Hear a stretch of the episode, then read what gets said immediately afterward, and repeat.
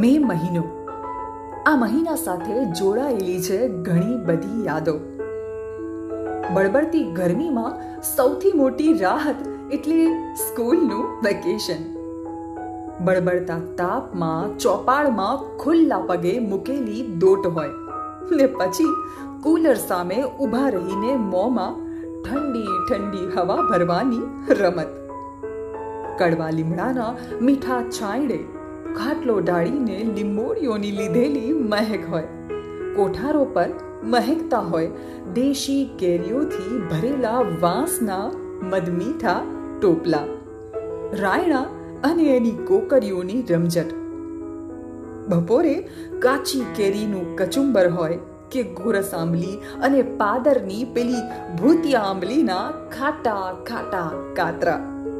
ફ્રીજમાં કાચની બોટલોમાં ભરેલા રંગીન શરબતોને જોઈને મન કેવું લલચાઈ જતું. સાંજે શેડ કઢા દૂધના વાટકા ને સાયકલના ટાયરથી બનેલા હિંચકા.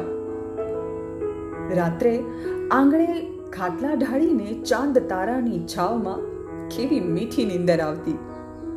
મે મહિનો જ્યારે જ્યારે પણ આવે, એની સાથે લઈ આવે છે અઢળક યાદો. ફૂલોની ભાતવાળા ચિનાઈ માટીના પિયાલામાં પીરસાયો હોય. કેસર ગોળ્યો, મધમીઠો, દેશી કેરીઓનો રસ. અને ઉપરથી ઘીની ધાર, ચપટી સૂંઠની અને ગણતરીમાં હંમેશા ભૂલા પાડે એવી પડવાળી રોટલીઓ.